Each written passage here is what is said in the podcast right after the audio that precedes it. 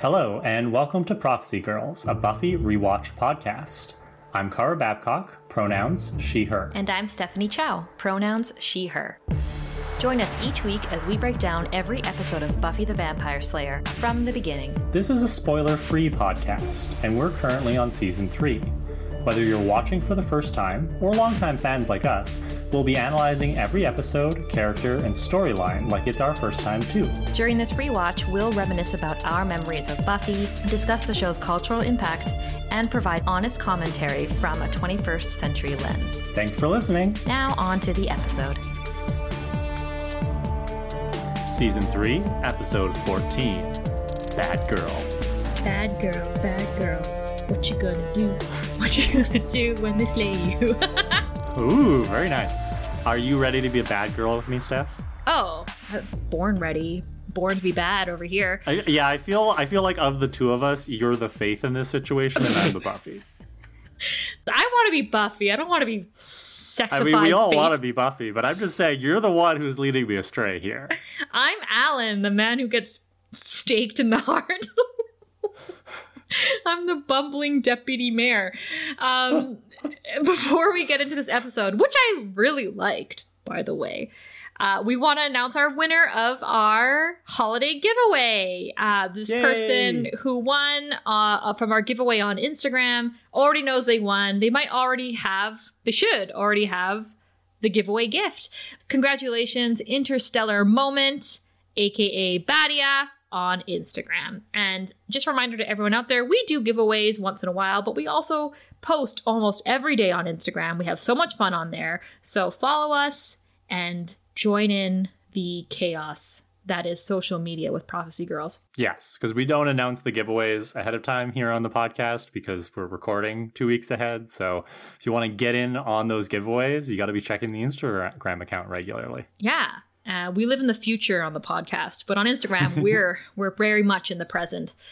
Yeah, so this episode is really good. And it almost feels like it should at the very end. It should have said to be continued or something. Like it feels like Hmm. it needs it needed to have a continuation. And then maybe next week Yeah. when, when we watch consequences, maybe Well, that I I think it is meant to be kind of a like it. It is in technically a two parter, but Yeah. Bad Girls and Consequences. Those even those titles, right? Yeah, yeah, yeah, yeah. And I feel like this episode gets us back on track because we know by episode 14 there's only a handful of episodes left. So we're really Mhm. gonna dive Well, face first. Faith has yeah, Faith has been gone for a whole bunch of episodes in a row now, and I've commented on that previously.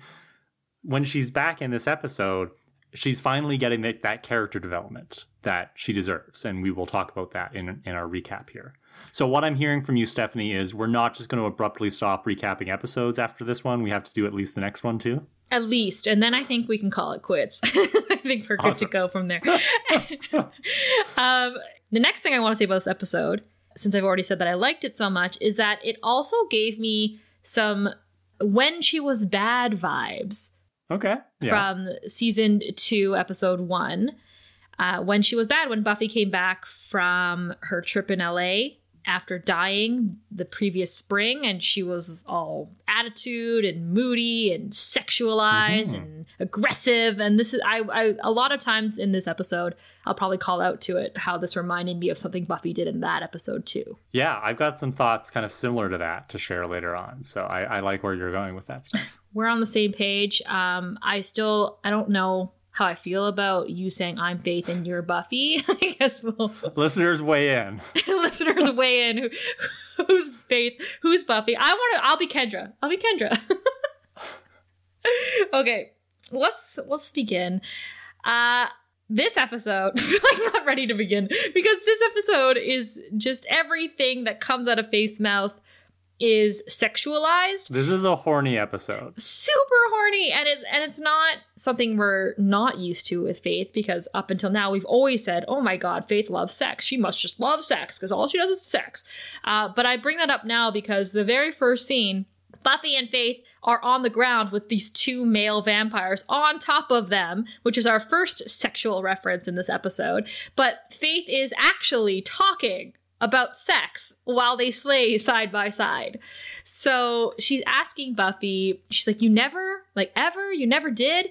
And Buffy's like, Not, you know, now's not the time because they're fighting these vamps and they push the vampires off them and they're fighting them. And Faith keeps asking, like, after all this time, not once? And Buffy finally says, as she stakes her vampire, she's like, I've never done it with Xander. And then Faith kills her vampire, and Buffy says he's just a friend. And Faith says, Well, what are friends for? All the sweating, nightly side by side action, and you never put in for little, uh, you never put in for a little after hours. Uh, and she like, You. No, not with Xander. Although, not I mean. with Xander. so this is the fallout from the previous episode, right? And, and I feel like Faith is almost looking for validation here, where she's like, "Yeah, I might have set my bar too low with Xander," and then she's like, "Uh, Buffy, did you do Xander?" And Buffy's like, "No, what are you talking about?" And Faith's like, "Damn." Yeah, it's either that or a part of me also was thinking because I, I agree with you. I think Faith is like, why did I do that? Buffy wouldn't do that because Faith's always comparing herself to Buffy. But on the other hand, I was like, why is she so interested? Did like she have a really good time? Was Xander like actually good at having sex? Nah. Uh, exactly. Like, like uh, I couldn't even imagine that ever being true. But I had to ask myself the question because Faith just kept pushing it, right? And from the, the very beginning of this episode, this scene, all the way through, all of a sudden, I am picking up on all of that subtext of Faith being into Buffy that uh, our listener had brought up in a previous hot steak that you and I have discussed a couple times now but I never th- thought of about it before. But now that it's in my head, I see it so clearly how Faith is hitting on and seducing Buffy throughout the episode, which is really interesting. And I'm glad that I'm picking up on it now. This is also the first callback to when she was bad that I saw because the fact that Buffy also hit on Xander when she was bad in in that episode in season two when she had that sexy dance. Remember the sexy dance with Xander? I do remember that because that was also creepy. Um, Yeah, so you know, and I think it, it, it does. I mean, if we're talking about it from the point of view of Xander being a, a Joss Whedon self insert, oh Joss Whedon strikes me as the kind of guy who's like, he enjoys strong, powerful women who are going to dominate him a little bit. And that's what he's writing Xander as, right? Where it's like, you know, these these bad girls are going after Xander because he is someone that they that's malleable. They can manipulate him and, and have their way with him and have pleasure from him. Um, and he's not going to give them a hard time about it. that deeply upsets me. that Joss Whedon's kink is these bad girls having their way with him and he's powerless. Why do you think he writes it. so many powerful women like this? I know, I know. So yeah, there is no coincidence here that when Buffy was bad, she hit on Xander, and Faith is a bad girl, and she used Xander in the last episode, and now she's apparently looking to do it again. And Buffy says that she loves Xander, but she doesn't love Xander. And she thinks friendships are ruined with that kind of stuff. And Faith says she thinks too much. So Buffy notices that, that one of the vamps had gotten away, so they go to chase him. And when they see him, Buffy starts to count down from three. But Faith ignores that and just runs in and attacks him. He ha- pulls out two swords and they fight each other, and Buffy pins the vampire down Faith stakes him from behind. And Buffy is pissed because Faith is really impulsive and didn't listen to her count. And Faith says, This isn't a Tupperware party. It's a little hard to plan. And Buffy says, The count of three ain't a plan, it's Sesame Street. And you brought up you brought up Kendra earlier. This made me think about Kendra because there was that scene back in What's My Line where uh, Kendra's all about strategy and being cool and level headed when you're fighting, and Buffy's like, "No, you need anger, you need emotion." So this is a, a, a an interesting kind of role reversal. It feels like Buffy's matured a little bit as the Slayer. She is the responsible one when it comes to fighting, and Faith is the impulsive one now. And so Buffy's embodying more attributes of Kendra than she had previously. Yeah, I agree. And we'll see that play out even more throughout this episode. Uh, Faith blows off what Buffy's saying and she just asks who these vampires are and Buffy notices that they weren't local because they're they're wearing like cute little matching uniforms. So uh, She does notice that the swords are missing, though. So we cut to the mayor's office, and this is another reason why I really like this episode and why we're saying, okay, we're getting mm-hmm. to the the actual arc because the mayor's back, Mr. Trick is back. They've been gone for a couple episodes or not relevant for a couple episodes. And most importantly, Alan is back. Alan, my my counterpart. my shadow self. Um, the, the, mayor is reading the funnies in the paper and he's saying he loves Family Circus. And this took me back because I used to read the newspaper. People used to get the newspaper and read it, and I always went straight to the comic section. Do, do I need to do a Kara history lesson on what newspapers are? Yes, history with Kara. so Mr. Trick puts the swords in front of the mayor, and the mayor says he hasn't seen anything like this in a long time. And where were the owner of the swords? And Trick says that they're slain and hasn't seen um, this breed around before. Are they trouble? The mayor asks Mr. Trick if he likes Family Circus, and Trick says he likes Marmaduke, the comic, because no one tells him what to do. That's my kind of dog. And I think we're all reminded why we like Mr. Trick so much. Like, he's so likable as a villain. I really like Alan because Alan just pops in and says, I like to read Cathy. and no one says anything. They just stare at him. It's, yeah, it's just a wonderful little joke there.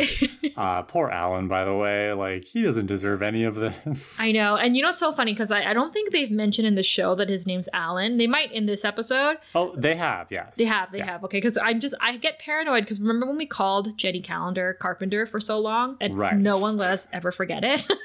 so now I have like a phobia. Alan asks what they should do about the swords, or they should they do something about it, and the mayor says just keep an eye on it. The dedication is coming up in a few days, and they can't have anything interfering with it. As he's walking past Alan, uh, he's saying the dedication is the final step before my ascension.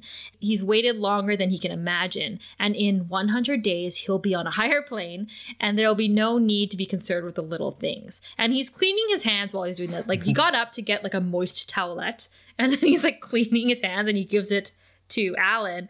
And I couldn't help but think, you know, because he is the mayor of Sunnydale, I was like, you know what? Mayor Wilkinson would have been a great leader, an excellent leader even during the pandemic, because he's so concerned with germs. Hard to be worse than the leaders we have now.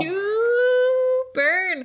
Um, so the mayor uh, is telling Mr. Trick to watch these people, and if there's anything to learn about them, let that information somehow get to the Slayers, because with any luck, they'll kill each other. And then everyone wins, everyone, of course, meaning me. he's such a likable villain. Like, you know, he's just, he's so cheerful and jovial. Also, this is a long opening scene before the credits. It is, yeah. They've established a lot of great things. One, that Faith is back, and that the mayor is back in action. Something big. He he mentions the ascension, and we're like, what is the ascension? And it's in hundred days, which means we have hundred days worth of episodes left. I'm, I'm sure. I'm sure it's fine. I'm sure it's just you know he's having a party or something. Yeah, it's probably like some sort of re-election party that he's talking about. Cut to Xander, Buffy, Willow, and Oz, who are in the student lounge, and Willow good for her. Congratulations, Willow. She got into she got early acceptance into Harvard, Yale, Wesleyan, I've never heard of, and some German Polytechnic Institute. And Xander doesn't say congratulations, I'll add here. He's just kind of saying that he's intimidated and he's like taking all this in uh, while they're all looking through Willow's acceptance letters. And Willow says that she's overwhelmed. She got in and the colleges are all wooing her right now and she can handle rejection because of the years of training. but this, like the exception and, you know, being wooed into schools is really overwhelming for her. And Xander says that he feels her pain and he's torn between the fast growing fields of appliance repair and motel management. And he also makes a joke about the corn dog emporium or something. Um, but I just want to remind Xander and I want to remind everybody that there's nothing wrong with those types of jobs, you know, like appliance mm-hmm. repair or like those kind of trades. They pay well. There's always going to be need for a job like that. If so one of my appliances break down, you know I'm not repairing it. Hell no. You need somebody to like an appliance repair person to come, like a plumber but or yeah, a technician. We're definitely seeing, you know, the contrast among the Scoobies here. So we got Willow brainy Willow. She's going to excel academically. She can go to any school she wants.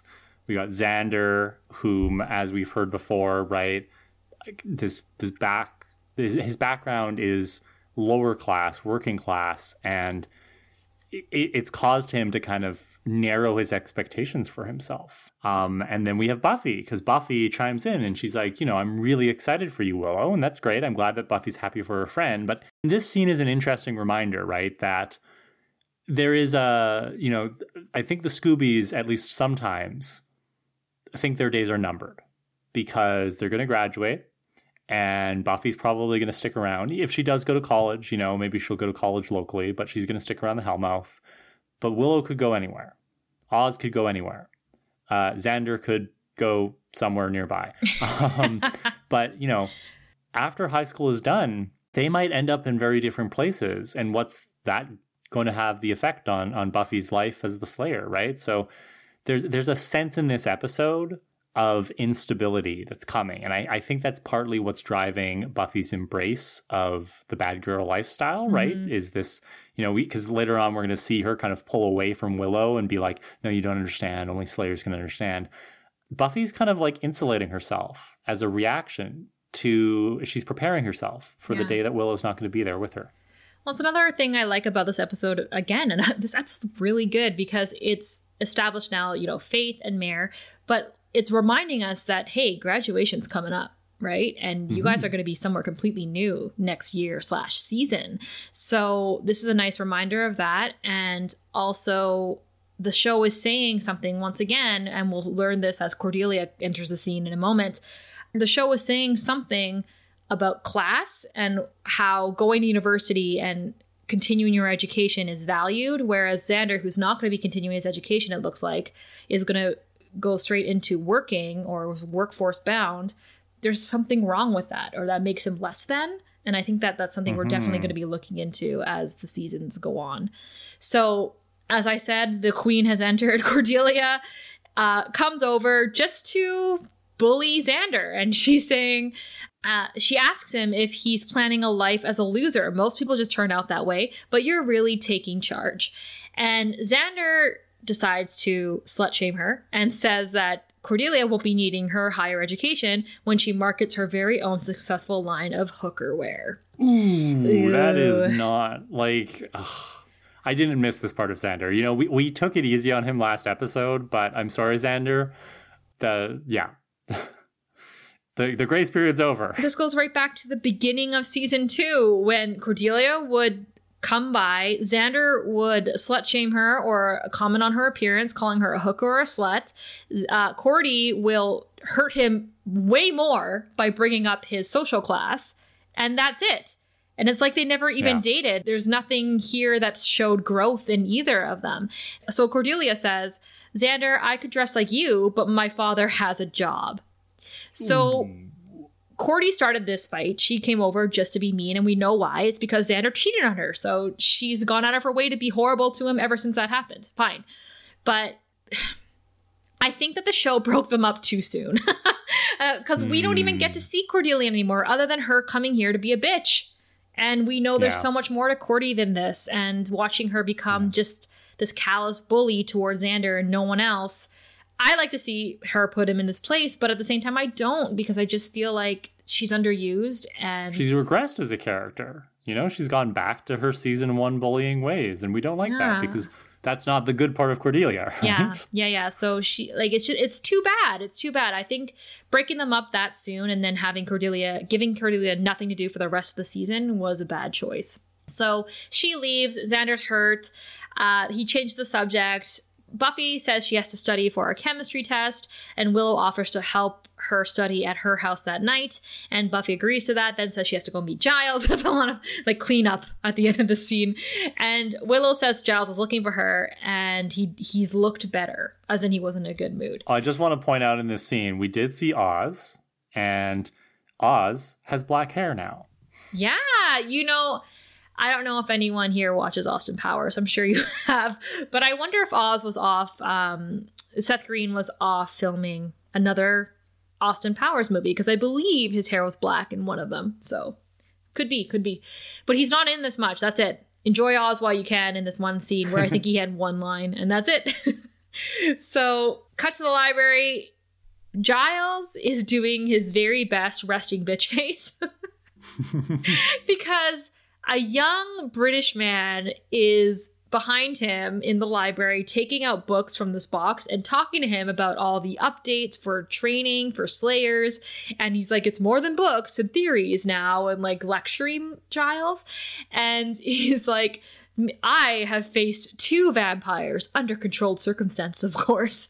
And Giles is so annoyed and he's like, There's no danger of finding those here. And the man says, Vampires? And Giles says, Controlled circumstances. This is this is like one of the funniest scenes of the episode, I think. Yeah. Um, and I only say that because the rest of the episode is just so funny anyway. Yeah. But um, you know, yeah, we're seeing like Giles. We know he's the Ripper. We know his past, and this young whippersnapper, this upstart pup of a British guy, has shown up in a suit that you know is just too clean, too perfect, and he's like, "Yeah, like I know everything," and uh it's it's just so fascinating to me. Once we learn who he is, so who is this man, Kara? Well, so Buffy enters, right? And uh, she looks at him, and her first reaction, like he he he shows up and he says, "My name is Wesley Wyndam Pryce." So he's got a hyphenated last name. And Buffy, you know, takes one look at him and sizes him up and looks at Giles and goes, "New Watcher." like she knows right away what he's there for Yeah. and, and w- most of the people listening to this, right, they know Wesley becomes quite an important character in the Buffyverse. Um, I love and Wesley. we won't go into details. Yeah, we won't spoil it, but I think Wesley, very similar to Cordelia, experiences this huge amount of character growth during his time on these TV shows. The Wesley we see at the end, like his last appearance, is so different from the first appearance of Wesley.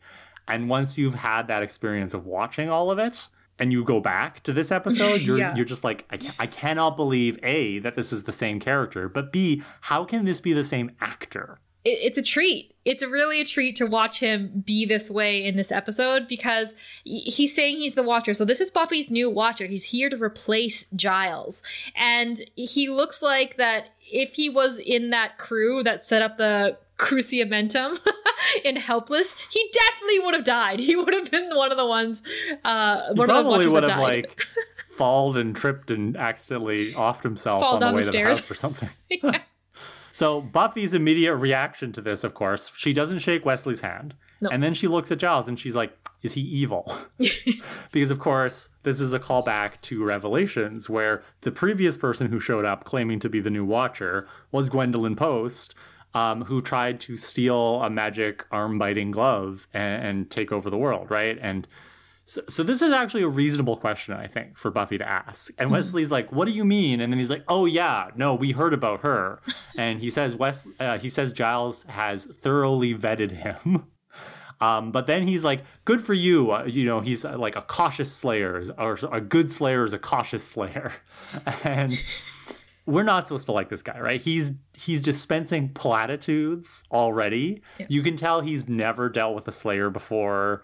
Like like he has no he's in over his head. Oh, he sucks. He sucks so bad. And I love his delivery of that line because I honestly, honestly, like Alexis Denif- Denisof. Alexis Denisof, yeah, who by the way ends up marrying Alyson Hannigan, and it's nice. Yeah. Uh, I adore his acting, and I, I really think he does an amazing job as Wesley throughout the whole series, but especially in these kind of scenes, because when he delivers that line, it's so fucking annoying in the way he leans in. He's like, a good slayer is a cautious slayer. like, yeah, it's it's that brilliant. physical comedy, right? It's so funny. The blocking in this scene, the way that Buffy, because Buffy goes up next to Giles where he's leaning against the table, right? And so for most of the scene, Buffy is physically closer to Giles, which is you know a subtle indication, a reminder of how close she feels to him versus this new Watcher in town. Mm-hmm. Yeah, like you said, when he leans in, that's him getting into that personal space. Yeah. and it's that bit of physical comedy. It's wonderful. so Buffy's not deterred. She's like, is he evil? and Giles says, not in the strictest sense. Again, hilarious line, right? Because it's like, well, you know, he's a watcher and he's British and he's a Ponce, So yeah, Ponce is a great way to describe him. Um, and, and Wesley starts doing his duty, and he's like, "Okay, so tell me about your patrol the night before." And Buffy is so aloof; she's just like, "Vampires killed him."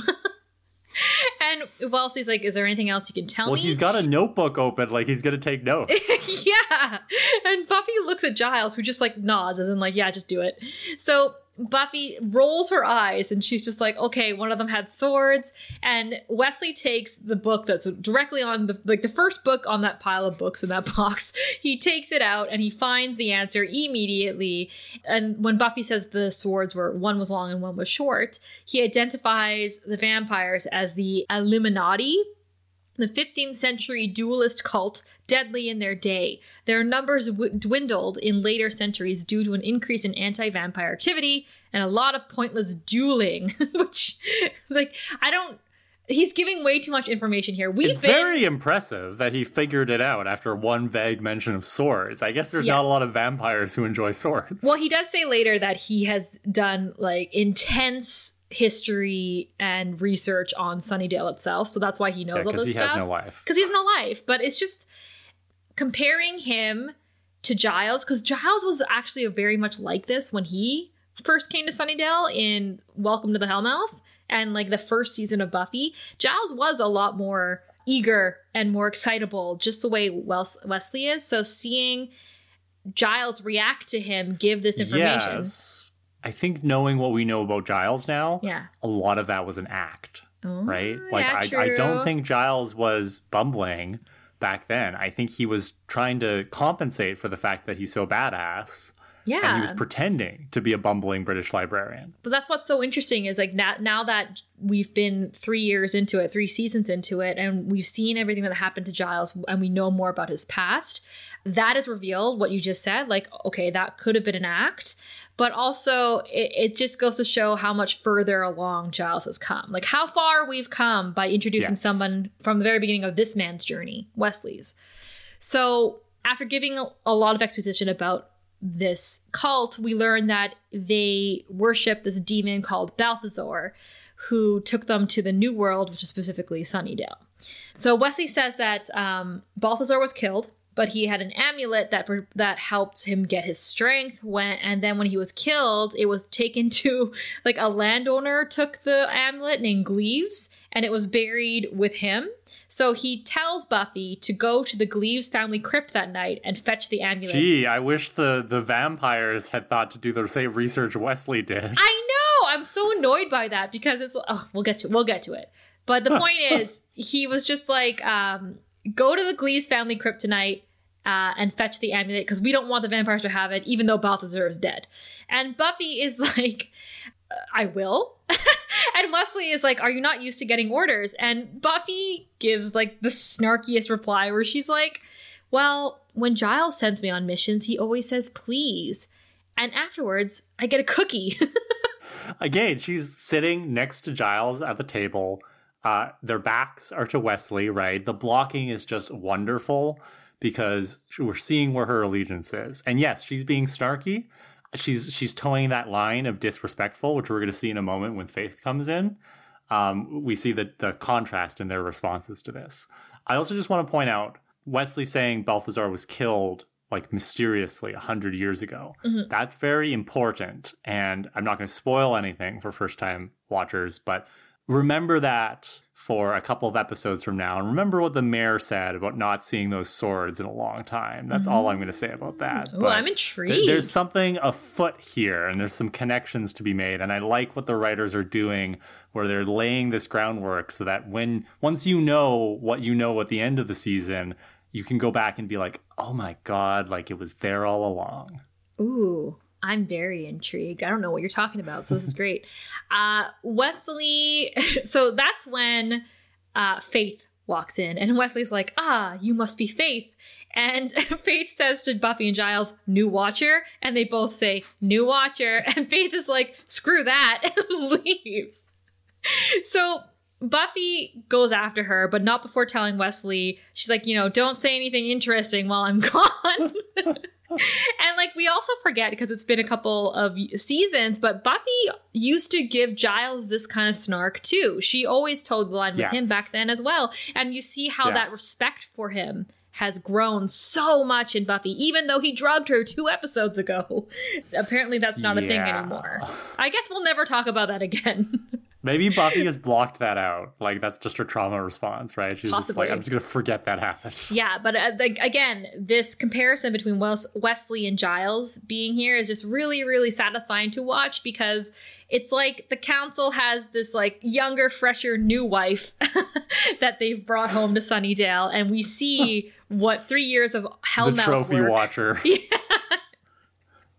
Everyone's got to have new one. hotness. The new He's even cleaning his glasses like Giles does, right? It's like, Yeah. well, we just defrosted a new Giles. you know he yeah exactly because it- just look at how much has happened to make giles this like chill super sexy hot relaxed watcher now and wesley is the jumpity plucky one so cut to the courtyard at school where buffy's caught up to faith and she calls wesley a dork and faith is like are you actually going to take orders from him and buffy says it's the job what else can we do and faith says whatever we want Where's Slayer's girlfriend? The Chosen Two. Why should we let him take all the fun out of it? I really like this. I, I read this as um, a pro labor message where Buffy's like, yeah, we're the workers, but we have to take orders from the boss. What else can we do? And Faith is like, we can organize and strike, bitch. I'm just like, go Faith. Like, I'm with you here. Rise up. You know, show Yeah. who them who has the actual power. I love it.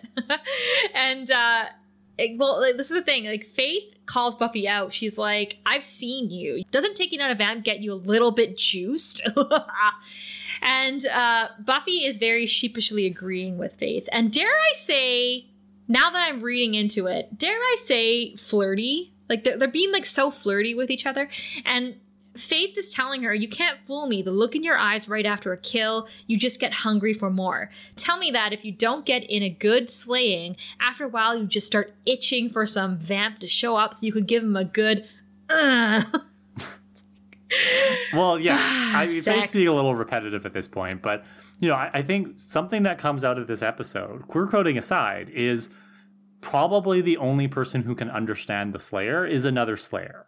And yeah, wouldn't it be a great pairing if two Slayers were able to date? You know, and it's it's so interesting to me when we get further on, and again, no spoilers, but there's a, another aggressive uh, Slayer we meet at some point, and I feel like she and Faith. I guess they d- they don't get together because they would butt heads too much, but possibly. yeah, it's it's interesting. It is interesting, and he, like I said earlier, like the seduction of Buffy. This is it. Well, this is when I started seeing it. Is like Faith is literally being like Buffy, lean into your sexuality because it except sexuality equals slaying, right? Where she's just like, don't you just wanna? Uh. Jesus. I And mean, she- yeah, the last time she did that, her boyfriend turned evil. Yeah, we remember. Oh, we, re- we remember so hard. So Faith says that slaying is what they're built for, and if you're not enjoying it, you're doing something wrong. so again, like just everything Faith says is so sexualized, so over the top. And uh, I remember this conversation that you and I had back in when she was bad. Remember when um, Buffy was trying to turn fighting with Angel into sex with Angel, as in like you know you want to and all that stuff. So I'm seeing a repeat of that in here. This parallel of sex and slaying slash fighting, but also how they are sexualizing violence because that's exactly what Faith is doing in this conversation, right? Oh, you fight somebody and then you just want to bang them, you know? Ah, so Well, and that says a lot about Faith as a person, right? And the types of relationships that she's had at this point.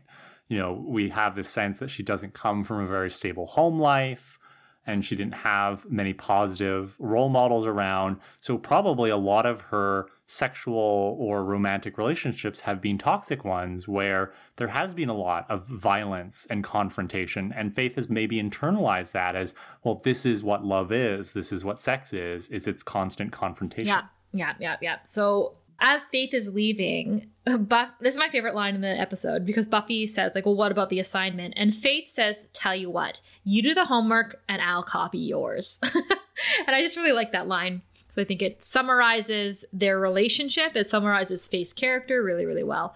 So we cut to the Gleaves family crypt at night. And is this a famous crypt or something? Like, why do they just know where I mean, there is? must be some kind of like map of all the crypts, you know.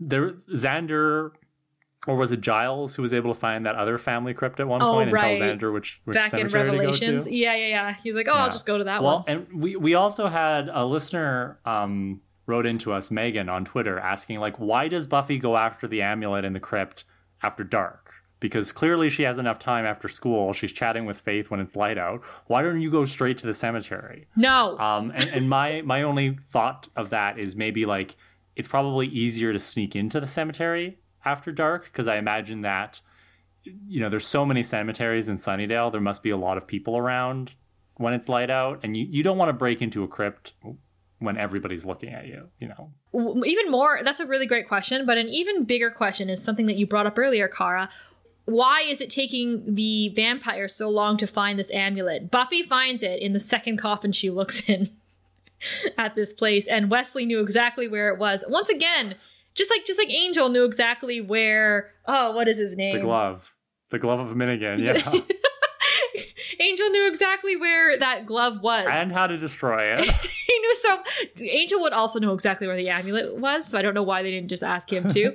But anyway faith uh, sorry anyway buffy finds the the amulet but before she grabs it and i don't know why she doesn't just grab it she leaves it there because six vampires enter she hides in a different coffin they take the amulet they leave. Buffy gets out faith is there there's a lot going on.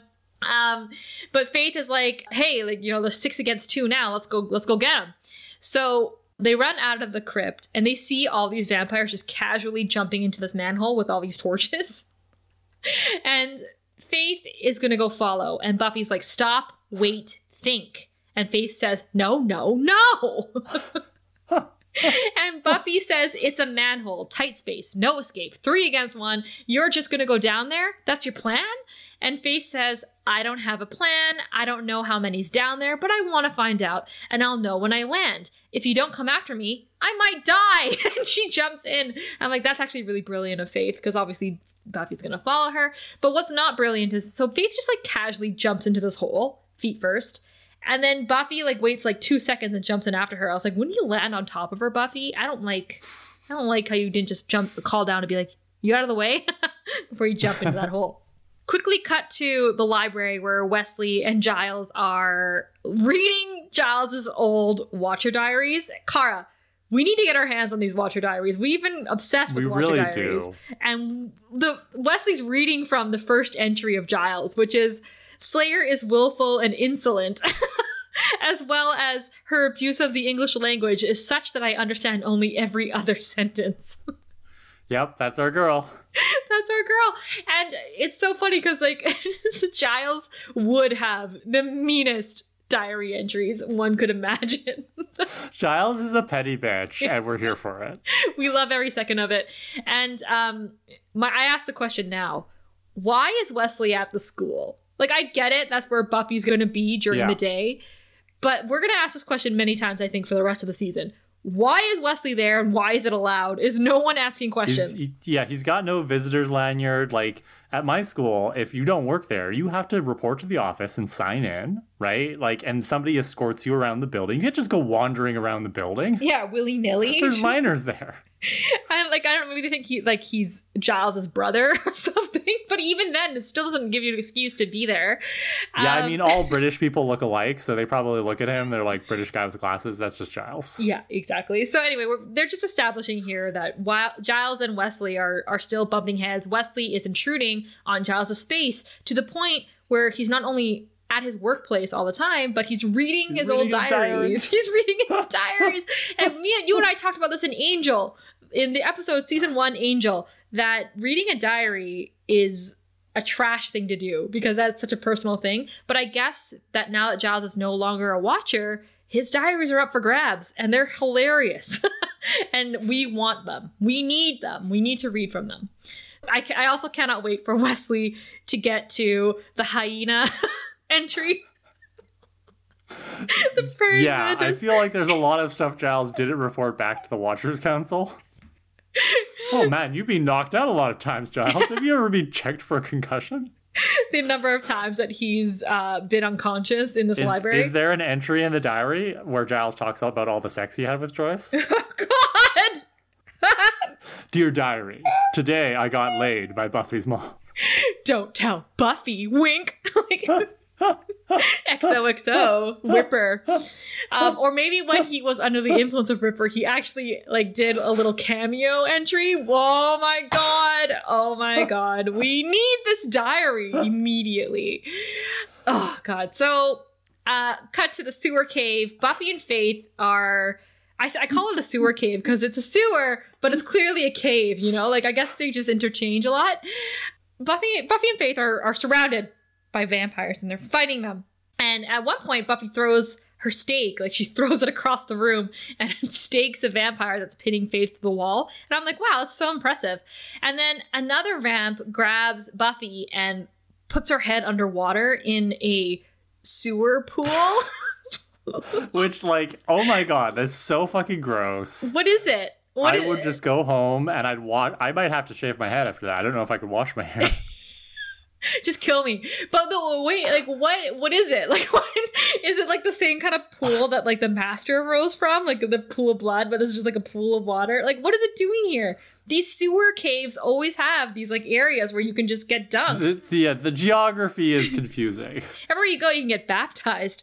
So it looks like Buffy drowned. Oh my god, the music fades away. Like it's it's very dramatic. It's like she dies again. But suddenly she pops up and she's got a sword and she says, I hate it when they drown me. Ooh, look at that snark after dying that last time. Right? She's like, as if that wasn't trauma for her, because we know it was. All of a sudden, she's like using it as a You, joke. you can only drown a Slayer once, right? Like after that, she's immune. that's, that's one of Wesley's sayings. he likes to say, drown a slayer once. Can we have somebody please write a little book of Wesley sayings? Wesley idioms, Wesley That- that's it. He's got his diary and he's got like a self-important little uh, section of his diary where he writes down all his little sayings that he wants to become known for. a good slayer is a cautious slayer. so Faith is fighting an Asian vampire, I'll, I'll add, and um, throws him to the side and says, like, B, gotta go. And Buffy's like, okay, well, we came for the amulet. So she takes the amulet using the sword off of this vampire and they, she lets him go. And Faith goes up to her and says, Tell me you didn't get off on this. And Buffy says, Didn't suck. Oh, Buffy's Come leading around. into this. Ooh, okay, so they're both really turned on. so the next morning in the library, Wesley is examining the amulet as Giles stands behind him. He's like out of focus, Giles, but you can see him with his cup of tea behind uh, Wesley. And Buffy is pointing out that the nearly extinct cult that Wesley talked about is actually in full force, so he was wrong. And Wesley is like, there was more there than anticipated, but I'd expect you to be ready for anything. Remember the three key words for any slayer preparation, preparation, preparation. Oh god. so there's another Wesley anecdote. But you can literally see Giles rolling his head back behind him. so good. So good. And Buffy says, that's one word three times. so she goes to leave and um, she's like, Giles, we need to talk.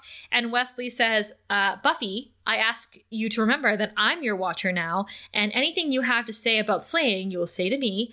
And the only thing you need to discuss with Mr. Giles is overdue book fees. Understood? And of course, Buffy's just like, we'll talk to Giles. Yeah, and he's like, "Yep." Yep, yep. And and Wesley says, You're not helping to Giles. And Giles is like, No, and I feel so sick about it. That's my favorite line of the episode because I'm just, just Sass, sass, as sass. said.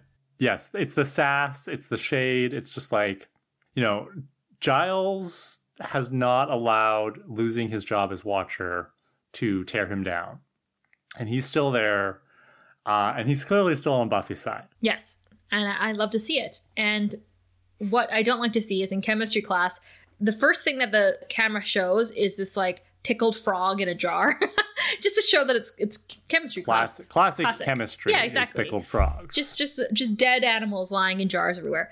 So Buffy is talking to Willow and Xander about her near death experience the night before and the force that she felt through it and she's like really into the story and Willow is trying to say that she understands what Buffy means because she's had magic go through her and Buffy's like kind of condescending and she's like I don't think you can understand because it's a slayer thing. And like this is the beginning of Willow's very small character plot line in this episode where Buffy is leaning into her friendship with Faith and experiencing mm-hmm. things with Faith that Willow can't, and Willow's going to be feeling left out about it. So the teacher, and I want to hear your thoughts on this teacher, Kara, because the teacher is handing out chemistry tests and she tells Buffy to shut up at least once, and then she leaves. like, does she leave the room? She just goes? Yeah, well, she's like, you're all, remember, you're all on the honor system. No talking. Why? and it, it's yeah, it's like, what do you do? Are you gonna go blaze it with Joyce out in the parking lot? Like, yeah, why are you leaving the room? And it's it's just like, what's with this honor system thing? And yeah, I mean, I don't believe in tests to begin with, Steph. But yeah, this te- this teacher's not even trying. Yeah. she's checked out. You know, and she left the I room. don't blame Buffy for not wanting to take this test and wanting to talk. I don't blame any of these students if they slack off because this teacher is not doing anything to inspire these students. Yes, I agree. And um, it, it's just so bizarre that she gives a test out. It's probably an important chemistry test. And she's just like, I trust you, and goes. Okay.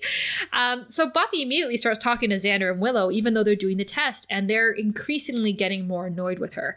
Willow is like, Buffy, test. You know, like, remember the one that you didn't come over to study for. So we know why Willow's annoyed. Willow was stood up by Buffy the night before. So Buffy goes on to Xander and is tr- trying to tell Xander more of the story. And Xander just says, Can we resume Buffy's ode to faith later? I'm actively multiple choicing. and Buffy asks why Xander's eye twitches every time she says Faith's name. And sure enough, it is. And he says, Cut it out. I've got a test to take. I'm highly caffeinated and I'm trying to concentrate. Some of us actually care about school. So they're both really testy with Buffy right now. So as she turns around to do her test, Faith comes to the window. How Faith knew that Buffy was there, I don't know. Let's call it Slayer intuition.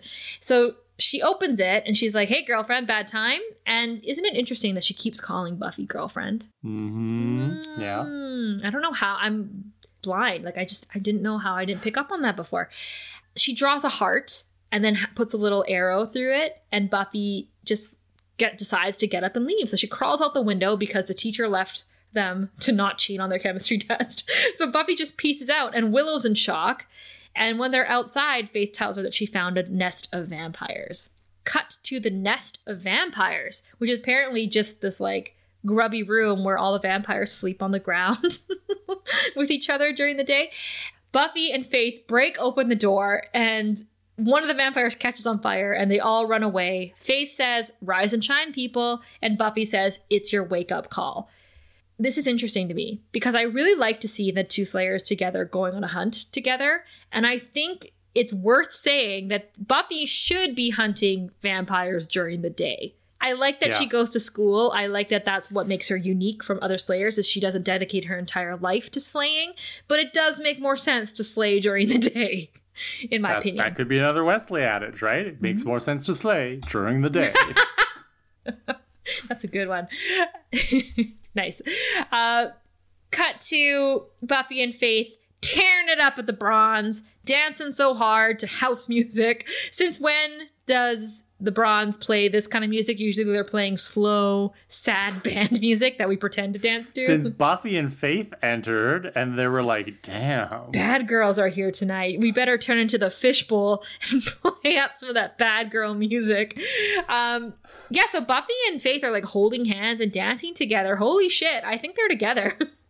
and all these boys, like three or four boys, see two girls dancing together and do what all guys do, which is approach.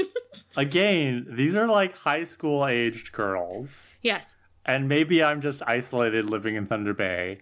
But what kind of club like this exists for underage teenage girls to go to and dance like this? Like, this is what they want. This is this is the draw. They're like, it's bad girl night at the bronze. So, you know, come one, come all. oh dear. Okay, so they're dancing, they're dancing it up, and who enters? It's Angel. I'll let you swoon for a moment. Angel. Uh, and Buffy's reaction is very physical. She like jumps on Uh, Angel. you mean amazing? She straddles him. And he's like, "I saw you making friends." Right? He's, He's, like, just so like, sad. "Okay, I got to diffuse this." He's like, whoa. Because, okay, this is a weird scene. Maybe we, okay, no, you will wait to the end of the scene to talk about it. But yeah, she jumps on him and straddles him, and I was like, oh, oh, oh I've been waiting for this. yeah, Angel's so sad. He's so emo, right? Because he's like, I saw you making friends. and Buffy calls them boys. She's like, I like you. But then Angel's super serious, and Buffy is kind of hitting on him. And she's like, You're not afraid of little me, are you? Which is, again, a callback to when she was bad, when she was like hitting on all the guys in her life. Angel takes her to go sit down, and Buffy realizes it's a business trip. So she sits next to him and she's like all over him as he starts to talk about Balthazar, the not dead demon that they thought was dead originally. So much so that Angel gets up and sits on the other side of the table, like to get her off him. And he tells her that Balthazar is in a packing warehouse on Devereaux, Devereaux Street or Avenue. The guy wants his amulet so that he can be restored to full strength, and that's not something they want to happen. So Angel says he spoke to Giles and he says someone else has the amulet. And sure enough, Wesley is there. He shows up at the bronze, sits next to Buffy, and is like telling her that uh, she should call him. She should give him a way to contact her when he's when she's slaying. Angel just asks him straight up, "Where's the amulet?" Wesley has no idea who Angel is, and Buffy just reaches into Wesley's coat pocket and get and takes out the amulet and gives it to Angel. And Angel like lectures Wesley and is like walking around with this is like wearing a target. well, and also Wesley says he's done all this research, but he doesn't recognize Angel. Yeah. Like you you have done zero research on Angel. You don't know what Angel looks like. You know, you can't deduce that this mysterious brooding fuckboy who's sitting next to Buffy is her one-time paramour angel. Like wesley you're you're kind of sleeping on the job right now. Also have you not just read all of giles's diaries where he would have talked extensively about angel and how angel used to go get him like previously lost books? Remember in season one angel would just show up with things? December 1998 saw angel today his shirt slightly open felt a stirring in my loins. Also, so sadly, like Angel murdered Giles's girlfriend, so surely Wesley should know who he is. It's insulting, in fact, that he doesn't know who Angel is. Angel takes the amulet and is saying to Buffy that he's going to go put it somewhere safe, and Buffy says she'll do recon on Balthazar, and they kiss. They they kiss each other, and Angel says, "Be careful." Buffy says, "You know me." Angel says, "I mean it," and they both go. So this is the first time we've seen them kiss since their hot makeout scene in Revelation, I think. So are they together? You know, like this is why this scene is so interesting to me because, like, yeah, Buffy runs up to him, straddles him, she's all over him, she's sitting, hitting on him, he's keeping her at arm's length. Yet they have this very marriage couple kind of kiss.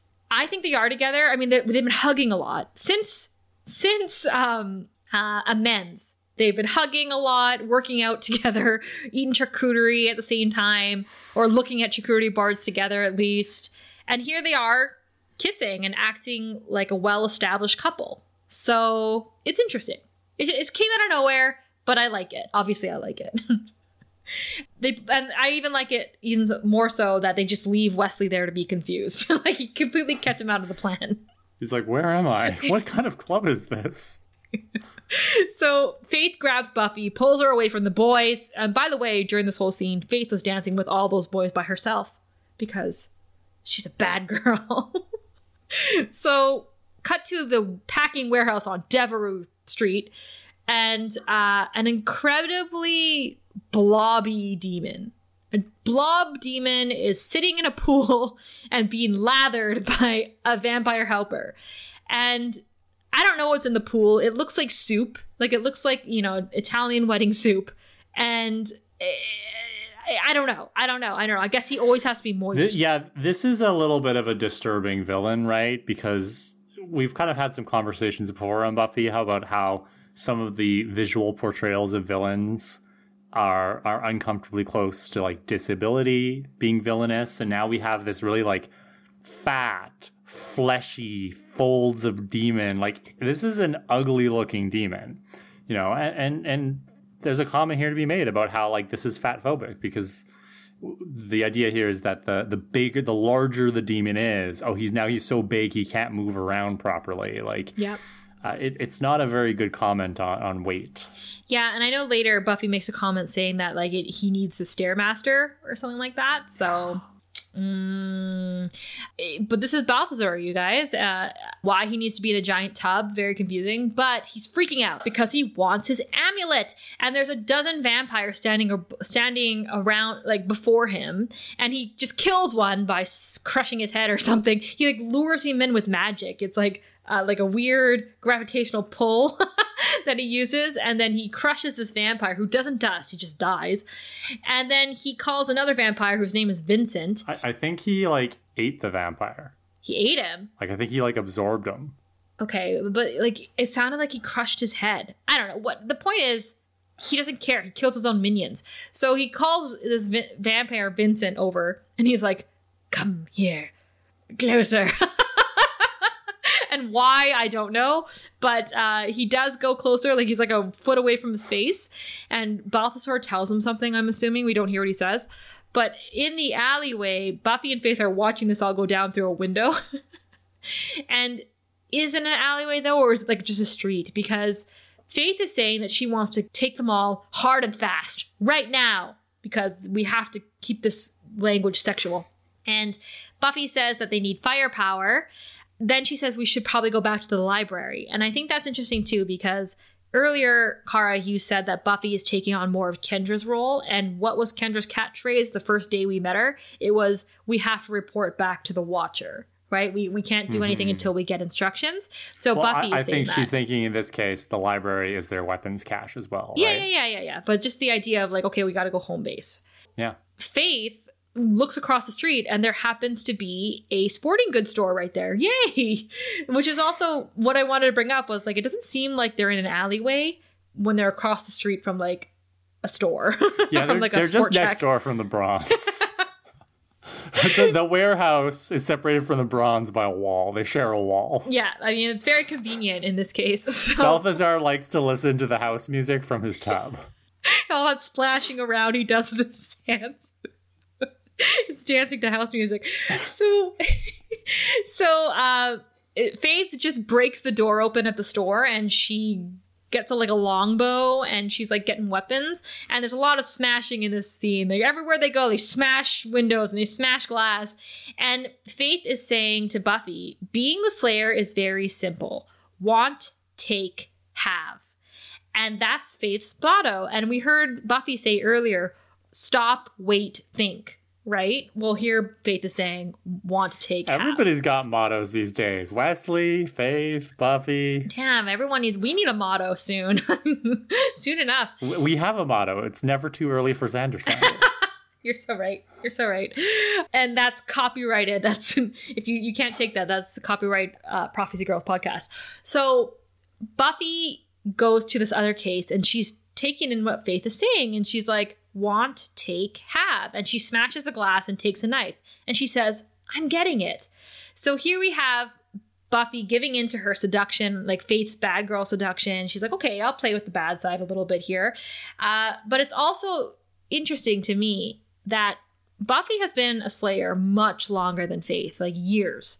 So here is Faith telling Buffy what it's supposed to be like to be a Slayer. But really, Buffy has the experience and the knowledge to share that advice with Faith, not the other way around. So it is really interesting to me that Buffy is allowing Faith to take her under her wing in this way. It's it's weird. It's in, it's interesting and weird. But again, like every teenage girl needs a little bit of rebellion. So that's what's going on here. But then again, you don't need rebellion, Buffy, because you already took off last summer and lived by yourself in LA for a really long time. So that's neither here nor there. As they're breaking up the shop, they hear a gunshot, and two cops have followed them into the store and are pointing their guns at them. And they're saying, Drop your weapons and get to the ground. And they're threatening to shoot them.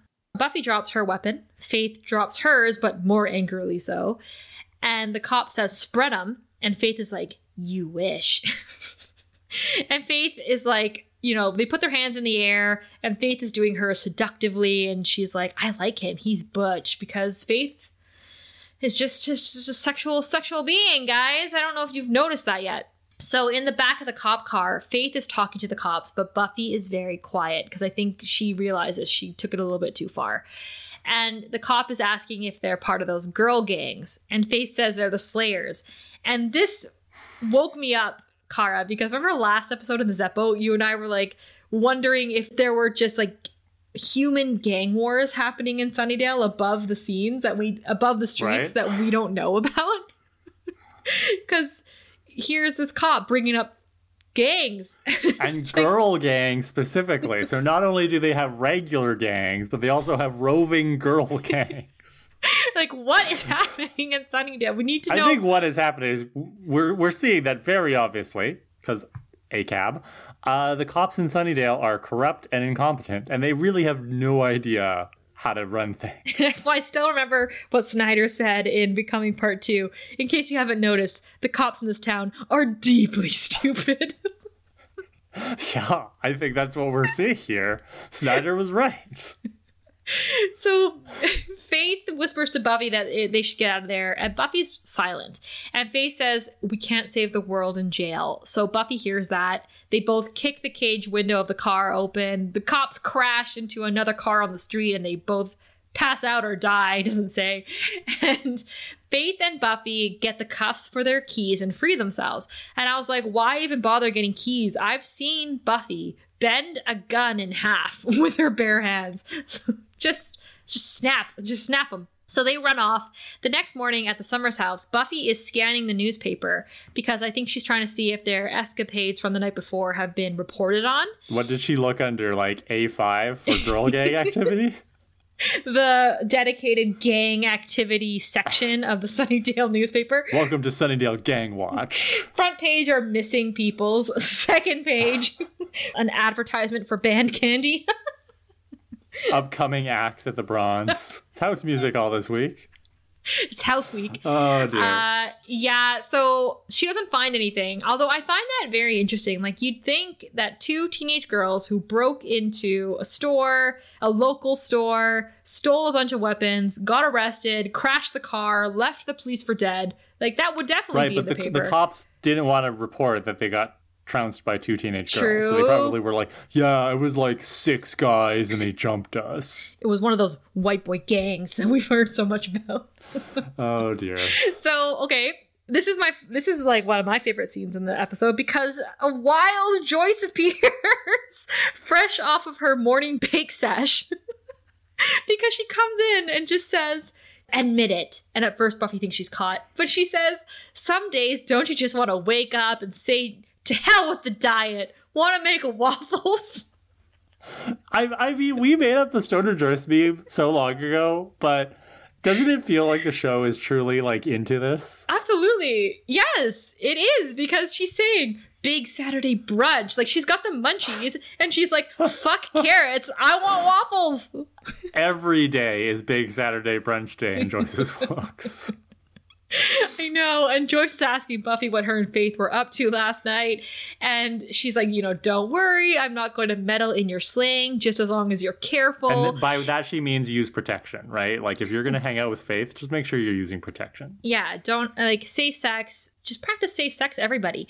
And uh, then she says, "Are you sure about those waffles? Like, god damn it, someone get Joyce some waffles and syrup stat." And Buffy says, "You know what? I, I don't want them, but I can help you make them." Buffy doesn't want a Munchies hungry mom. Like she knows, she knows if Joyce is munchified, it's bad. if I help you get your waffles and get your munchies on, you'll shut up, is what she's thinking. So Joyce says, Oh, they only have calories if I make them for you. Mom logic. what is this scene? What is this wildness? So Joyce takes the, pla the paper and starts re- reading it, and she's like, Let's see what's happening in Sunnydale as Buffy leaves. and that's like the only scene that Joyce has been in, not just like this episode, but in a couple episodes. Since gingerbread, yeah. So great, great, great, great times uh, with Stoner Joyce. Oh, Joyce. sorry, she was in Helpless too. My bad. Was she? In, oh, yeah, oh, yeah. So my, my bad too. At the mayor's office, he's taking PR photos with Boy Scouts, and once they leave, uh, he closes the, bi- the blinds, and Mr. Trick comes out of the closet or the side room or something. And the mayor asks about the news about the Illuminati as he. I keep saying Illuminati, but it's Eliminati, I think, um, as he opens his closet. And suddenly, Vincent the vampire, jumps out, pushes the mayor against his desk, and he's like, In the name of the Lord Balthazar, die! and he tries to kill him, but Mr. Trick knocks him out from behind. Yeah. And Mr. Trick is like, you know what? If you'd used an Uzi instead of a sword. and he's got a point. Like, that was a very incompetent assassination. Yeah, he's basically saying like guns over swords for sure. And we've been saying this too, even. We're like, why don't they use more guns? Uh, Darla was the only one to do it. Uh, but I really love how Mr. Trick just like delivers that line, right? He's like, why do you always got to be using swords? It's called an Uzi, you chump. He's like, you would have saved your ass right about we now. love Mr. Trick. He's so good. And um, it's true. Honestly, like I also think not only was him using the sword a bad idea, but also Vincent speaking too much before killing the mayor was not a good idea either because these villains just can't help themselves. They always have to say something. Yeah. Now now they know who sent him. God damn. So the mayor asks Alan who's there, um, how he got, how this guy got into the building because they don't they have security. And Alan looks really scared and super guilty. Like I don't know, maybe Alan let him in. We don't know. And the mayor says, you know, don't worry about it, but try to keep things secure. And he tells Mr. Trick to lock Vincent up. So Mr. Trick says he's just going to try to kill you again. And the mayor's like, oh, I, yeah, I expect he will. So, ooh, something's happening there. We cut to Balthazar. He's still getting his bath and he's talking about how Vincent was a, was noble. He's a you know he he was a true warrior, but that doesn't mean jack shit to Balthazar because it's been 100 years since his enemy crippled him, and that ultimate power is almost within his enemy's grasp. But we don't know who he's talking about. Uh, but he doesn't want it to be that way, so he basically sends his followers to go find the amulet. He says, "Bring the Watchers to me. Find the Slayers. Kill them. Kill everything." And that gets in your way go go and and then um yeah then he sends he sends his followers off He's kind of demanding. he's well he's a pushy pushy boss you know like if my boss said this to me i would have been shook My boss asked me to bathe him all the time. I'd be shook. yeah and like to find him amulets and such Yeah, so like Balthazar's not a good manager, and we criticized the Master for this back in season one, when the Master was in a similar situation of not being able to leave a certain location and having to send minions to do his dirty work. And this seems to be a trend in these very old uh, villains who have like minions and cults around them, where they just they just get really ossified and bad at managing their unhuman resources. so I, I just I'm not I'm not impressed by Balthazar. Let's Well- just put it that way, right? I don't like he, he doesn't. I don't think he's earning it. let's also say that when we met the master he was also in a pool of liquid but he left it he rose up out of that pool of blood and left it balthazar stayed in his so uh in in buffy's room willow is giving buffy a protection spell in a bag that she made for her and buffy is really surprised that it smells good and willow's saying that she added lavender to it and it's so cute because she's like give me time and i may be the first wiccan to do all my conjuring in pine fresh scent so Willow's asking what the plan is for tonight because I she thinks she's gonna go slaying with Buffy, which I think they do often, right? I know, and and Buffy is trying to let her down really easily by saying like maybe you shouldn't come tonight. Is that cool? And Willow is like, oh yeah, because you'd be risking your life, and Buffy's like, well, why would I risk yours? And um, Buffy says it's well, it's why I don't want you going. It's too dangerous. And Willow says that she's done this sort of thing before millions of times, and you can totally handle. She can totally handle herself. Besides, minty fresh protection. so, oh, this is so sad because like I actually related related to this a lot because Willow is clearly feeling like she's getting ditched. And she is. She is getting ditched. I don't mm-hmm. think she understands how deep it is for Buffy, where Buffy, they literally did do dangerous stuff the night before, right? They got arrested. Um, they had to like break out of the cop car. They broke into a store, all these vampire nests, all this stuff. So it, things are piling up for Buffy right now where she really doesn't want Willow to get involved. But on Willow's end of it, it just seems like her friend is ditching her for someone cooler. Mm-hmm. And this happened to me like a couple times in my youth, right? Where your friends are like, oh, I've, I've outgrown you. And I think that this is really, really authentic to that age. And I really like that. I, I think it's too bad that it's such a small part of the episode. But I like that they did include it, right? Like they didn't Yes. have to include this, and the fact that they thought about it was good planning on their part. I agree. So, of course, uh, that's when Faith comes to the door and uh, Buffy says, We'll hang out later, right, Willow? And Willow's just like, Yeah, yeah, you go ahead. I'll collect my stuff. And it's so sad because after Buffy and Faith leave, Willow just like looks at her little protection spell and she's just like, Stupid, you know? Like, oh, uh, Poor Willow. no, and it's been a while since I've felt bad for Willow, so I'm glad this is nice. Go right back to season one feeling, aw, don't be mean to Willow. So Buffy and Faith are walking toward the warehouse, and Buffy just wants to get this over with. She's not feeling great about what happened the night before. And Faith had gone back the night before to get the longbow to go back to the store and get it. And I don't know, having a longbow in this situation, like a very tight knit alleyway fight, does not seem like the right weapon. Like it seems like a really stupid thing to do. Uh, but I do like that Faith offers to get ribs. She's like, we should get ribs when we're done.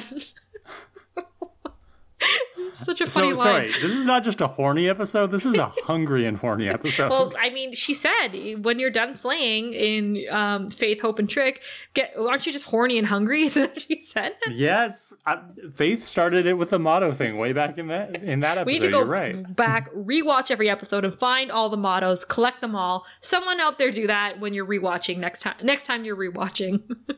so. Uh, suddenly they're attacked by a vampire, but we cut back to the library where Wesley and Giles are getting into a fight because Wesley is saying that Giles has an emotional problem. And Giles is saying that his attachment to Buffy is not a problem. And Wesley says that this assignment is something of an embarrassment to the council. And Giles is like, don't criticize my methods and keep your snar- your snide remarks to yourself. And Wesley is saying that you're no longer qualified to act as watcher, but it's not your fault. You've done well. It's simply time for somebody else to take the field. And that's when Giles says, well, it's a good time to start because all of the vampires that Balthazar sent are standing outside their window. Buffy and Faith are fighting uh, a vampire who's clearly Asian. I'll add that again. And uh, they agree to take them out one by one. So another one jumps out. Faith throws it to the side, and Buffy stakes him. And I think they should have did this at least one more time, just to show that they have like a a nice little like pattern, a little Yeah. a little Yeah, rhythm, rhythm. going on here. Uh, but the next person that jumps out is Alan, and Buffy grabs him. Why, him. Alan? Can't you see what they're doing? What are you doing? They're slaying. Get out of the way. So Buffy grabs Alan, throws him aside, and, and Faith, it's her turn to slay. So she goes to stab him or to stake him. And Buffy says, Faith, no. But it's too late. And Faith stabs Alan in his human heart with her stake. Which turns out to be remarkably effective at killing Alan. Yeah, it, it's true. And Buffy helps him to the ground and he starts bleeding from the mouth. And you know what happens in movies and TV shows when people bleed from the mouth? Yeah, that's not good. That's never good. No one survives that. You're not coming back Yeah, from that. no, you don't survive that. So as he's Ah. dying, Faith is saying, I didn't know, I didn't know. And Buffy's like, call 911, don't move. Uh, someone, like, we gotta stop the bleeding. Like, she's trying to do something. But then Alan dies. Rest in peace, Alan. We barely knew you. And Faith says we gotta go, and her and Buffy run off, and Faith hops a wall, and Buffy hops a fence, and they guess they separate.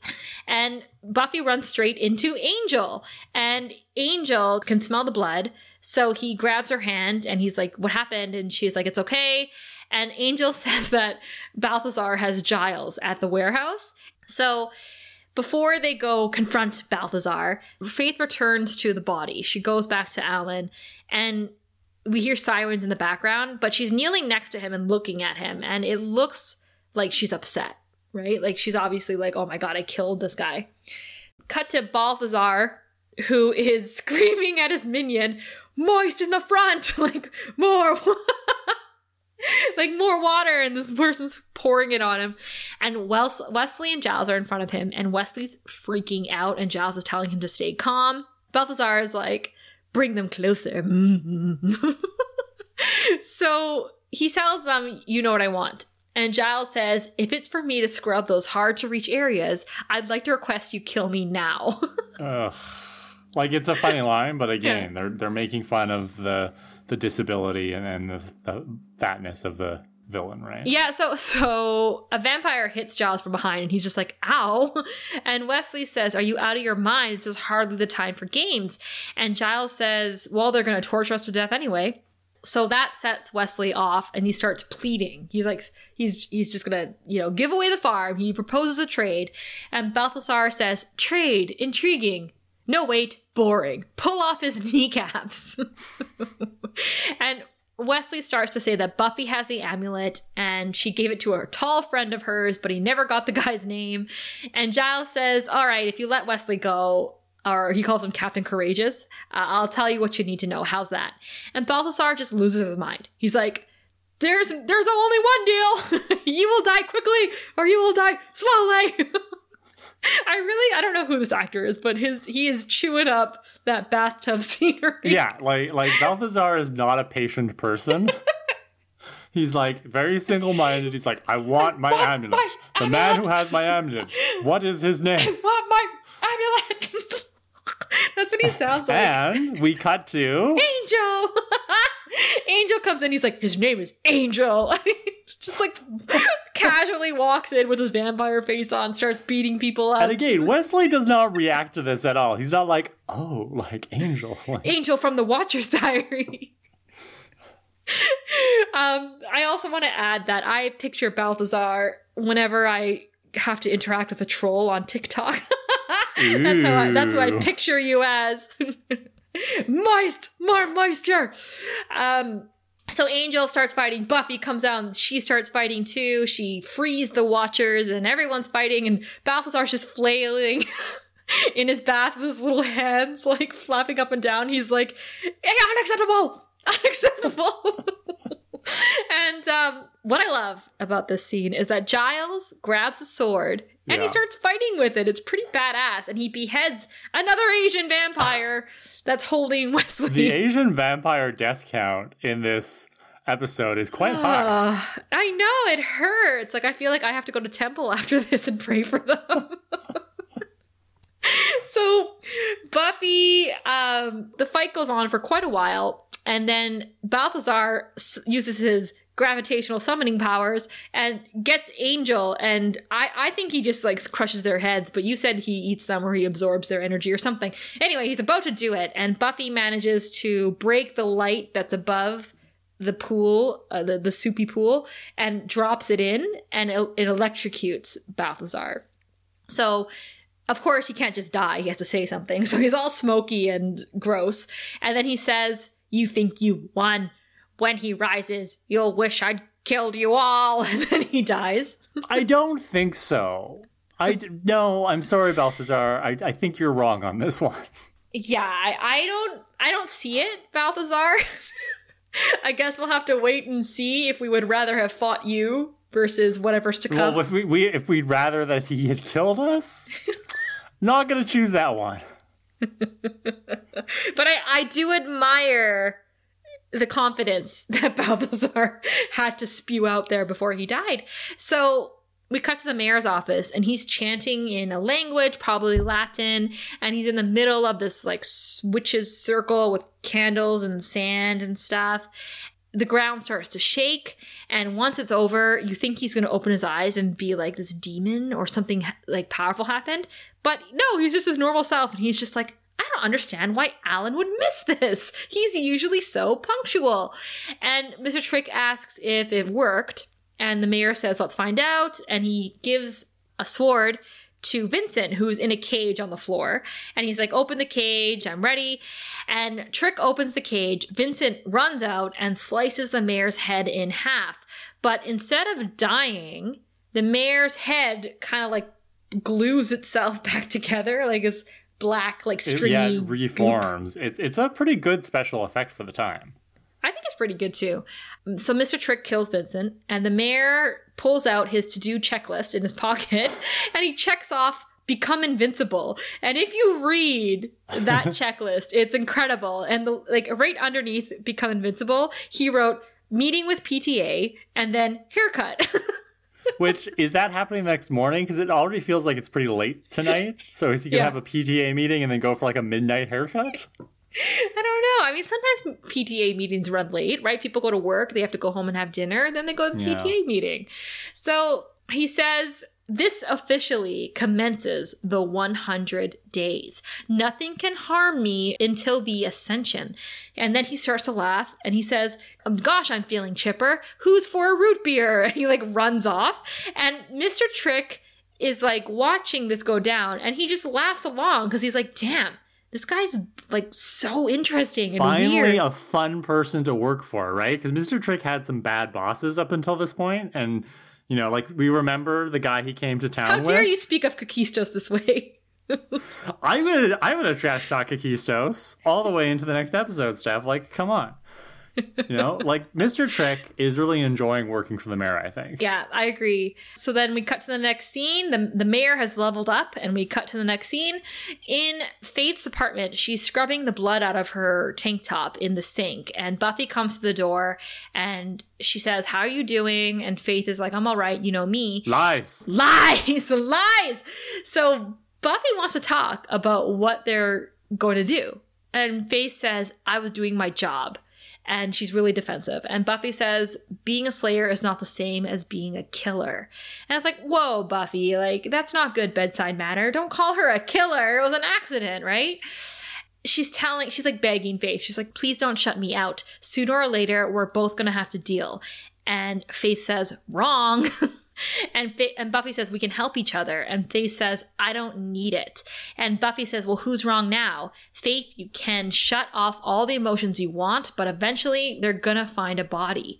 And Faith says, This is the last time we're ever to have this conversation, but there is no body. I took it, weighted it, and dumped it. The body doesn't exist what she's saying here is that she i think she threw it in the, the, the ocean or some nearby Yeah. river maybe one of those little sewer pools sewer that we keep seeing yeah, but this this is a dark scene. Like, not only has Faith accidentally killed somebody, but she's covering it up. And Buffy's like, "We need to deal with this," and Faith is like, "Oh, I've already dealt with it, and I'm choosing denial." And th- th- this is the end of the episode, right? So we don't know, and that's why the next episode is called Consequences. We don't know what Buffy does after this because Buffy now has a choice. Does she tell Giles and presumably Wesley, but we know she's going to Giles first? Does she tell Yeah. Giles? By the way, Faith accidentally killed a human, or does she cover for Faith? What's going to happen next? And this is a genuinely a tense and dramatic moment. even more alarming is not so much that faith like you said dumped that body chose denial and is like it's out of my life therefore it's not a problem anymore.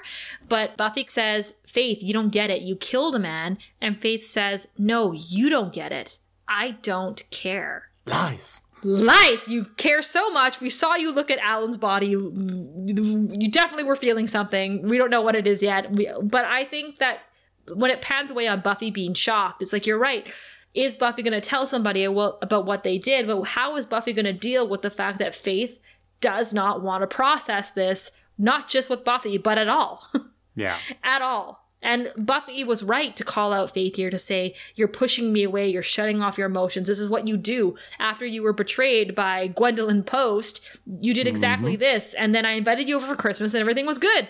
But now, this is the next step, and you've killed somebody. So you don't care? Like, oh, this is shocking, especially to Buffy. Like, do you remember when Buffy thought she killed Ted? Yes. Like it was dark. it was really dark and she she still went to school but she was like in a really bad place where here's faith in a bad place but she she's internalizing it Yeah. and it's scary so yeah like so this is this is the end of the episode and it's setting us up to be like well this is the rest of the season i guess is figuring out what is faith going to do with this internalized struggle. What's going to happen between the two of them and how are they going to get away with murder? And if they want to know how to get away with murder watch that show because it's amazing. Okay that's it. Bad girls bad girls. Who's your hero? I'm gonna go with Alan. Um, because bless. and, and I don't I don't remember if this is confirmed in upcoming episodes, so I apologize if this is a spoiler, but I believe like I think he was where he was, I think he was trying to help Buffy and Faith. I think he was gonna come and, and tell them about what the mayor was up to because he's like freaking out that the mayor is so evil. is that a spoiler I don't know. I don't remember I don't if know it's ever confirmed. Um, but that that's like my theory at this point, right? So I think that's oh, why Alan's there. I think he was trying to help our heroes, and he died for it. Like he gave his life. I think he was on his way to get some Balthazar soup to get a little ladle of that delicious pond water. Uh, yeah, I'll go with you. I didn't write a hero because I was really conflicted in this one because Buffy wasn't super heroic. I mean, Giles. Yeah, and you know what? I'm going to give it to Angel. He took That's the fair. amulet.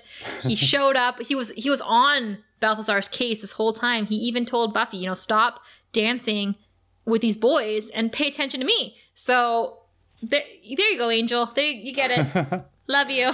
yeah. So for me, I, I really liked this episode because, you know, I think it really makes sense for Buffy to explore being a bad girl. I've I've talked previously about how there's the the stereotypes going on where Faith is the brunette, the bad girl, um, she's the stray, and Buffy is blonde and she's the goody two shoes and, and she's the one we should look up to but it does make sense for Buffy to experiment with these other phases because she's at that age where she's still defining herself and she's still trying to figure out like her sexuality and she's trying to figure out her power, not just in terms of what it means to be a slayer, but what it means to be uh, a 17, 18 year old girl, right? So it's not who she is, but it is a part of who she is. And, and we see that badness come back and resurface throughout the series. And I can relate to this with my transition because, you know, I've, I've come to my womanhood 30 years into my life. And so as I started my transition, something I had to find was like, well, who am I? what type of woman am I? And I'm not saying I've had a bad girl phase yet. oh, oh okay. but you know, I, I can really relate to this idea that you have to try kind of try on these these different attitudes and these different aspects of who you are to really understand yourself. Yeah, well, I think it's a little rebellion's healthy, especially for a girl Buffy's age. However, um, it's that responsibility level that comes with Buffy's destiny, with her chosen one path, that is so deliciously juxtaposed against Faith, who doesn't have these moral grounds. She doesn't have this like Giles. She didn't have Giles, she doesn't have a Joyce, she doesn't have Willow and Xander. Like she she's a loose cannon and I love how Buffy knows her moral code here, right? You do not kill mm-hmm. humans and when you do, you feel really bad about it. And mm-hmm. Faith does not follow that. She like what was her motto this this episode? Want, take, have or what, what I don't know. I I I hear what you're saying and I agree with you and I think that it's really interesting to see Buffy play with these different roles but then when she sees how far it can go and what the I guess what in the next episode the consequences. She's got this moral compass. Yeah. yeah And she's got a conscience. And we're not so sure about Faith having one at this point. so go ahead have your rebellion Kara but just you know don't kill Alan okay leave him alone he's Okay, well, if you're the Buffy staff, that means you have the responsibility of keeping me on the straight and narrow here. I would love to I you know I would love it if you wanted to have a little bad girl tonight I'll be Buffy this time though I want to be Buffy You just want to jump Angel. Yeah. And what is, there's nothing wrong with that. Nothing. Um, so we have quite a few hot takes here. We got several hot takes about faith and the queer coding, the bi coding in this episode. So we, we can't share all of them, but I, we just we do appreciate everybody writing in about that and other things. But we've got a couple of those. Um, before we share those, we've got uh, a little bit of a, a more serious hot stake from Maeve. Uh, talking about the topic of suicide in amends, because back when we talked about amends, you know, we kind of said, like, if anybody has more experience with these issues, let us know how you think this episode handles it. Because neither of us really felt comfortable or qualified to talk about it. So, just Yeah. a, quick content warning for anybody uh, who might find this topic triggering. Um, but Maeve says that they have experience with chronic suicide ideation and says one thing that really does it for me is how after Angel makes the choice to kill himself and is being confronted by Buffy, he does the thing where he tries to hurt her so badly that she gives up on him. He's already given up on himself, but this one person who loves him won't. And when that happens, when someone tries so hard to convince you to stay, the only thing you can do is destroy everything good you have and try to make them hate you so that you can go. Uh, and Buffy gets mad. She sees through it, and that's so real. She won't let him make her give up on him. She won't let him make her hate him. In the end, you have to choose to live, and no one else can do it for you. But what all of us wants in that state is for someone else to beg you to stay. And Buffy does it right and real in this scene. She's mad and desperate and yelling, and any loved one would yell, and arguably it works. Mm-hmm. Um, so thanks for sharing that perspective, Maeve, because I, I, really appreciate people kind of stepping up and, and, helping us when we don't feel comfortable to talk about something. I also really love the name Maeve. So, yeah. Uh, yeah, thank you. Next is Casey, who listened to Gingerbread, and she says, I noticed a continuity is that right? issue in Willow's room and was hoping you caught it too, since it involved Angel, but no luck. Casey, stop sassing us, okay? Um, keep sassing us, Casey. no, keep keep going. Um, I'm surprised I didn't notice this about Angel as well. But anyway, uh, she says I forgot which episode it was, but Willow's room has bay doors and had to uh, she had to allow Angel inside. And uh, Casey, you're talking about lie to me from season two. Casey says, I only bring this up because when Willow's mom and the mob were breaking in, she could have easily escaped or at least ran for it. Casey was like, Girl, go out the back. so I think my response to this is I, I guess we know why we never see Sheila because she's too busy renovating their house. seriously, she built a wall over Willow's windows. It's true. Willow literally could have just walked right out, but um, yeah, yeah, Sheila's Sheila's busy doing renos, or maybe they moved. So now we've got some hot stakes about Faith and Buffy and the bi coding of bad girls. First one's from Hannah, who's one of our chosen ones. Thank you, Hannah. Um, we can discuss how faith is definitely bi-coded, which, as with most LGBTQIA plus rep in this show, is a double-edged sword. Faith is a beloved, fun, and badass character who happens to be bi. Not that it's confirmed, but it definitely seems that way. So that is amazing, right? Well, part of her bi coding also feeds into how the writers portray her as a bad girl. The writing seems to imply that Faith sleeps around and may be bi, and that's a bad thing. But why? It goes back to the cigarette equals evil thing. Hypersexual equals evil. But it also seems, at least for women, hypersexual equals bi. Um, and another example of that would might be somebody like Vampire Willow from The Wish. Mm-hmm. So does that mean that bi equals evil? Um, all of this is on display in the episode Bad Girls. Faith corrupts Buffy with her bad girl ways, and that has fatal consequences. Faith becomes a murderer, and it's blamed on her bad girl or bi girl ways. Bi girl. yeah. yeah. Ooh, I like that. Um, we definitely touched on that during our conversations for sure. Yeah, I mean, yeah, it just it goes back to the ways that this show portrays sexuality and some of the ways that it problematizes, especially women's sexuality in the show, right? So thanks for mm-hmm. sharing that, Hannah. Yeah, thank you. Our last one's from Catherine from Twitter, who says Faith and Buffy have this intense physicality to their relationship that isn't present in Buffy's other friendships. They dance together, they fight together, and they can't seem to stop touching each other at times. I personally believe that they had to have kissed at least once during the event of the episode. Could be. We'll never know. I suspect there is quite a lot of Faith Buffy fanfic out there. What do we call Faith and Buffy? What's their ship name? Fuffy. I, I, believe it's Fuffy from what I've seen in the oh, comments oh of our social media posts.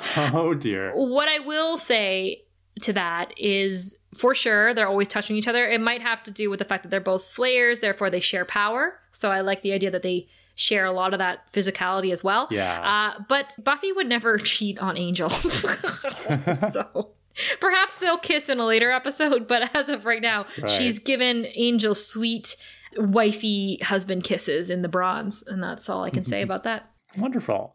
And before we go, we have some new Buy Me a Coffee supporters to Yay! thank. First up, we've got Rachel, uh, who wanted to share that Buffy was filmed at the high school that she attended, Torrance High School. So I'm sorry, Rachel, that you had to go to high school on the Hellmouth. That must have been difficult. Then it must have also been the high school from She's All That. Yeah. so lucky. Freddie Prinze um, Jr. walking the halls of your high school. Then we have Alexander. Um, and he wanted us to mention that he has officially finalized his legal name change. So his name is now officially Alexander. Congratulations and thank you for supporting us. Congrats. That's so awesome. Yay. Yeah. That's wonderful. And then lastly, we've got Molly, who's joining uh, Lizzie, Emma, Hannah, Tara as chosen ones. Uh, and Molly says, I became a fan of Buffy in my first year of college 12 years ago. I was taking an English course, and my prof was the first feminist I ever really interacted with. She changed my life, and she also introduced me to Buffy. She had us watch a couple episodes and write a paper on the themes in each. I thought it was a cartoon, and that Buffy was a guy before she had us watch it. I wish I knew what my first episode was, but I binged the whole series on DVD that first month, so I have zero memory. And I think this is like a, a common kind of thing for people who come to Buffy later on, right? Is they, they just they fall for it and they fall hard. yes. Um, and Molly's favorite uh, episodes are Anne, which we've seen, and Normal Again. And then uh, her favorite characters are Spike and Dawn. And we haven't met Dawn yet, but for those of you who know, you know. If you know, you know. but thanks, you guys. This is so awesome. Welcome, welcome to the family. Uh, and thanks for listening to this episode of Bad Girls. What you gonna do? What you gonna do? We'll see. We'll see how this all turns out next week. Bye. Bye. Thanks for listening to Prophecy Girls. If you want and can afford to donate, head over to buymeacoffee.com slash prophecygirls for one-time and monthly options. We appreciate all of your support, even if it's just spreading the word about us or enjoying our show week by week. We also invite you to join in the discussion by messaging us on our social media channels. Follow us at Prophecy Girls Podcast on TikTok, Instagram, and Facebook, and Prophecy underscore girls on Twitter. You can also reach out to our email at prophecygirlspodcast at gmail.com or visit our website, prophecygirls.ca. See you next week. Bye.